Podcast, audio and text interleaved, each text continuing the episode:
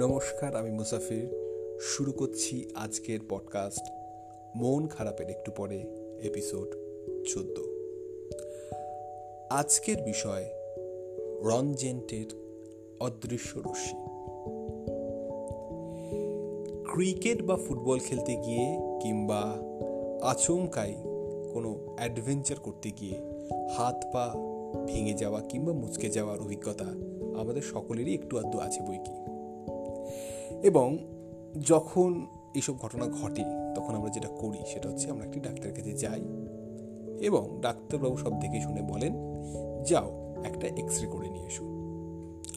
এবং তারপর সেই এক্স রে প্লেট দেখে তিনি সিদ্ধান্ত নেন যে কোথায় কতটা চোট বা কি ওষুধ এই মুহূর্তে প্রয়োগ করা উচিত। তো আজকে আমরা কথা বলব এই এক্স রে এই যে রশ্মিটি কীভাবে আবিষ্কার হয়েছিল তার উপর। তো এই ঘটনাটা শুরু আজ থেকে প্রায় একশো ছাব্বিশ বছর আগে, আঠেরোশো পঁচানব্বই সালে। এবং সেই সময় জার্মানির বাভারিয়া অঞ্চলে একটা শহর আছে, যার নাম হচ্ছে উর্সবুক। সেখানে এক পদার্থবিজ্ঞানী বায়ুশূন্য টিউবের মধ্যে খুবই অল্প চাপে একটা গ্যাসকে রেখে তাকে তড়িৎ যে পরিবাহী কুণ্ডলী থাকে, তার সাহায্যে তড়িৎ প্রবাহ করছিলেন।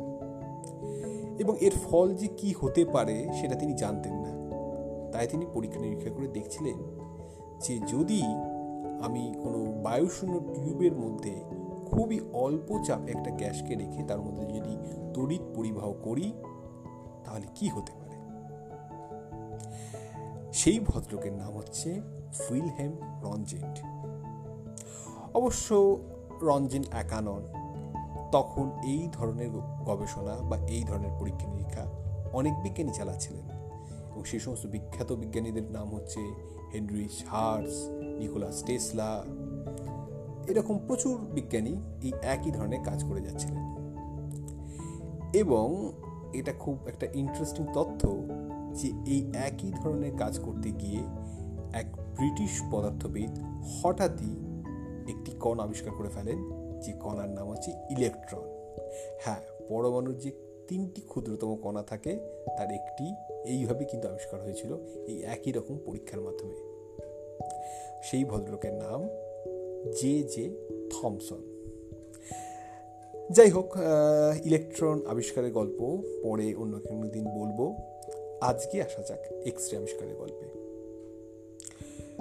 তো যখন রঞ্জেন্ট এই পরীক্ষা নিরীক্ষা চালাচ্ছিলেন, তখন তিনি তরুণ বিজ্ঞানী এবং তিনি যার অধীনে কাজ করতেন, তিনি ছিলেন বিখ্যাত পদার্থবিদ ফিলিপ ভ লেনার্ড।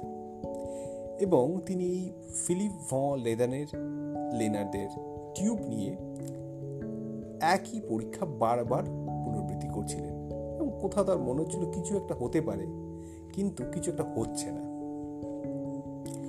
তো তিনি নতুন কিছু করবার আশায় একটি অ্যালুমিনিয়ামের পর্দা বা অ্যালুমিনিয়াম একটা লেয়ার তিনি লাগিয়েছিলেন ওই টিউবের মধ্যে। এবং কেন লাগিয়েছিলেন? যাতে কিনা কেবলমাত্র ক্যাথোড রশ্মি ওখান থেকে নির্গত হতে পারে।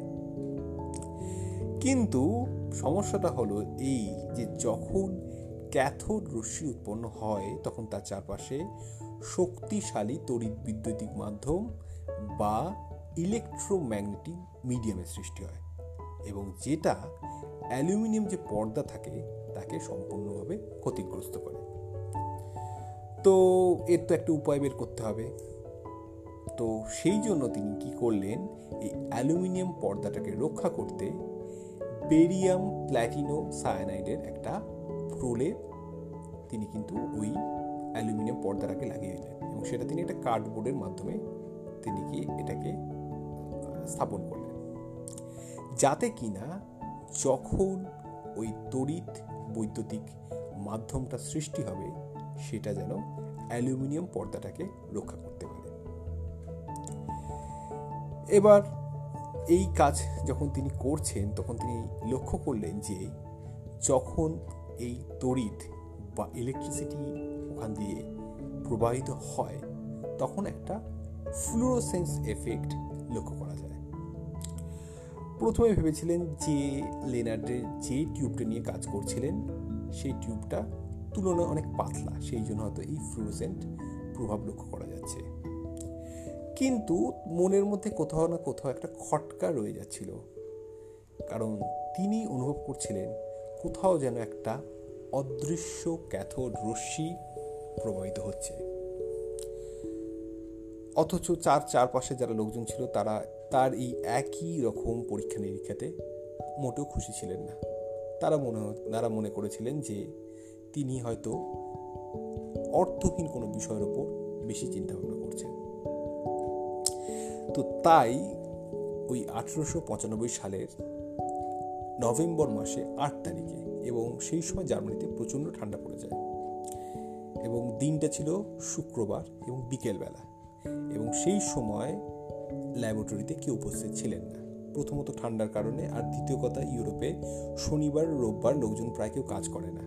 তাই শুক্রবার প্রায় সকলেই তাড়াতাড়ি ল্যাব থেকে বা অফিস থেকে বেরিয়ে যান তো তখন তিনি সকলের অনুপস্থিতিতে এই পরীক্ষাটি আবার শুরু করেন। এবং তিনি এবার একটু মোটা একটা টিউব ব্যবহার করেন এবং তিনি ঘরটিকে সম্পূর্ণভাবে অন্ধকার করে দেন। কারণ তার মনে হয়েছিল রশ্মি যেন টিউব থেকে কোনোভাবেই বেরিয়ে না যেতে পারে এবং সেই অবস্থায় তিনি প্রবাহ শুরু করেন। এবং লক্ষ্য করেন যে একটা আশ্চর্যজনক ঘটনা বারবার ঘটছে। সেটা হচ্ছে যে প্রতিবারই যখন তড়িৎ নির্গমন হচ্ছে, তখন টিউব থেকে কয়েক ফুট দূরে একটা অদৃশ্য রশ্মির স্রোত যেন এসে পড়ছে। তিনি বুঝতে পারেন, এটা তো ক্যাথোড রশ্মি নয়, অন্য কোনো রশ্মি। তাই অজানা রশ্মি ভেবে তিনি নাম দেন এক্স রশ্মি। যেমন আমরা অজানা কোনো বস্তুকে ধরে নিই এক্স বস্তু সেই রকমভাবে তিনি কিন্তু এই নামটা আকস্মিকভাবেই দেন এক্স রশ্মি। এবং এটা নিয়ে কাজ করতে করতে প্রায় এক দেড় মাস কেটে গেছে। তখন তিনি হঠাৎই একদিন তার স্ত্রী অ্যান বের্থার হাতটা তিনি ফটোগ্রাফিক প্লেটে রেখে এই তড়িৎ প্রবাহ চালু করে দেন, যাতে তিনি এই রশ্মিটির উপস্থিতি লক্ষ্য করতে পারেন। এবং যখন এই রশ্মিটি প্রভাবিত হয়, তখন তিনি যখন তার স্ত্রীর হাতের ফটোগ্রাফিক প্লেটটি দেখেন, তার স্ত্রীকে দেখানোর সঙ্গে সঙ্গে তিনি আটকে ওঠেন। কারণ সেটা ছিল একটি কঙ্কালের হাতের ছবি। তো স্ত্রী হাওমাও করে ওঠেন। কিন্তু ডক্টর রঞ্জেন্ট তিনি স্থিরভাবে ঠান্ডা মাথা চিন্তা করতে শুরু করেন। তিনি অনুভব করেন যে এই রশ্মিটার মধ্যে এমন কিছু আছে যেটা দিয়ে মাংসপেশি ভেদ হলেও হাড়কে কিন্তু ভেদ করতে পারে না। ব্যাস, তার এই পর্যবেক্ষণের ফলেই চিকিৎসা জগতে একটা বিপ্লব এসে গেল। কারণ তখন এই প্রথম কোনো প্রকার অস্ত্রোপচার ছাড়াই কোনো ভাঙা হাড় হোক বা গুলিতে বিদ্ধ কোনো ক্ষতস্থানে অবস্থান সেটা টের পাওয়া গেল। এবং এই আবিষ্কারের ফলেই উনিশশো এক সালে রঞ্জন হলেন প্রথম বিজ্ঞানী যিনি পদার্থবিদ্যার জন্য নোবেল প্রাইজ পেলেন। শুধুমাত্র নোবেল প্রাইজ পেলেন বললেই ভুল হবে, তাকে রীতিমতো ডাক্তারি সার্টিফিকেটও দেওয়া হলো। কারণ তিনি পদার্থ বিজ্ঞানী হলেও চিকিৎসা জগতে যে বিপ্লব এনেছিলেন, সেটা কয়েক হাজার ডাক্তার মিলেও সেই বিপ্লব আনতে পারত কিনা সন্দেহ আছে। এবং এখানেই বিজ্ঞানের জয় জয়কার বলা যেতে পারে, বা এখানেই বিজ্ঞানের আশ্চর্য ক্ষমতা বলা যেতে পারে যে একজন পদার্থ বিজ্ঞানীর একটা সামান্য পর্যবেক্ষণই কিন্তু চিকিৎসা বিজ্ঞানে একটা বৈপ্লবিক পরিবর্তন এনে দেয়। তো এই ঘটনাটা পর আজ পর্যন্ত এক্স রে মানুষের এই চিকিৎসা বিজ্ঞানী ব্যবহার হয় এবং বহুত পরিমাণে ব্যবহৃত হয়। তবে একটা গুরুত্বপূর্ণ বিষয় এতে বলার, সেটা হচ্ছে যে প্রথমে যখন এক্স রে ব্যবহার শুরু হয়, তখন ধরে নেওয়া হয়েছিল যে এক্স রে মানব দেহে কোনো ক্ষতি করে না। কিন্তু এই ধারণাটা ভেঙে যায় তখন যখন বিজ্ঞানী থমাস আলভা এডিসনের এক সহকারী, তার নাম ক্লারেন্স দেলি। তিনি দীর্ঘ সময় এক্স রে নিয়ে কাজ করার ফলে স্কিন ক্যান্সারে মারা যান। তারপর থেকে লোকজন বুঝতে পারে যে এক্স রে মোটেও ক্ষতিহীন কোনো বস্তু নয় বা ক্ষতিহীন কোনো রশ্মি নয়। বরং এটি শরীরে প্রবেশ করলে শরীরের কোষ বা কলার প্রভূত ক্ষতি করে। তো এই পডকাস্টের মাধ্যমেই বলা যে, যেহেতু আমরা এক্স রে করলে কোনো রকম যন্ত্রণা বা ব্যথা অনুভব করি না, তাই আমরা ধরে নিই যে আমাদের শরীরে হয়তো কিছু পরিবর্তন হচ্ছে না, কিন্তু ভেতরে ভেতরে এক্স রে কিন্তু অনেক ক্ষতি করে দিয়ে যায়। তাই যারা এই পর্বটা শুনছেন, প্রত্যেককেই বলা সেটা হচ্ছে যে, খুব প্রয়োজন না থাকলে এক্স রেটা করার কোনো আবশ্যকতা নেই। এতে আমাদের শরীরে অনেক ক্ষতি ঘটে যায় কিন্তু। তো আজকের পর্বটা শেষ করব যে কথাটা বলে সেটা হচ্ছে যে এক্স রে নিয়ে গবেষণা কিন্তু চলতেই থাকল। এবং উনিশশো পঞ্চাশ সালে একজন ব্রিটিশ বিজ্ঞানী তার নাম রোজালিন ফ্র্যাঙ্কলিন প্রথম এক্স রে ক্রিস্টোলোগ্রাফির সাহায্যে মানব দেহের ডিএনএর যে গঠন বা ডি অক্সিডাইবো নিউক্লিক অ্যাসিডের যে গঠন তিনি লক্ষ্য করেন। কিন্তু দুর্ভাগ্যবশত তিনি মারা যাওয়ায় তিনি নোবেল প্রাইজ পাননি।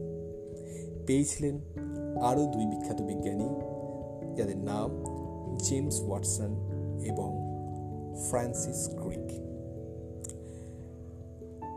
এবং এটার বলার বিষয় সেটা হচ্ছে যে, কাজ করছিলেন এক পদার্থবিজ্ঞানী তার ফলে পরিবর্তন হলো এবং সেই কাজ ব্যবহৃত হলো চিকিৎসা বিজ্ঞানে। এবং সেই কাজ থেকে তৈরি হলো আরও একটা নতুন বিষয় বলা যেতে পারে বা একটা বিদ্যা বলা যেতে পারে যেটা কোনো বলি ডিসিপ্লিন তার নাম হলো জেনেটিক্স তো এইভাবে বিজ্ঞান নানা মোড়কে আমাদের কাছে উপস্থিত হয়। এবং এই সমস্ত কিছু ঘটেছিল একটি মাত্র জার্মান বিজ্ঞানীর অবজারভেশনের ফলে যেটা তিনি অদৃশ্য একটি রশ্মিকে দেখতে পেয়েছিলেন। শেষ করছি আজকের এপিসোড এখানেই। দেখা হবে পরের দিন আরও কোনো বিষয় নিয়ে।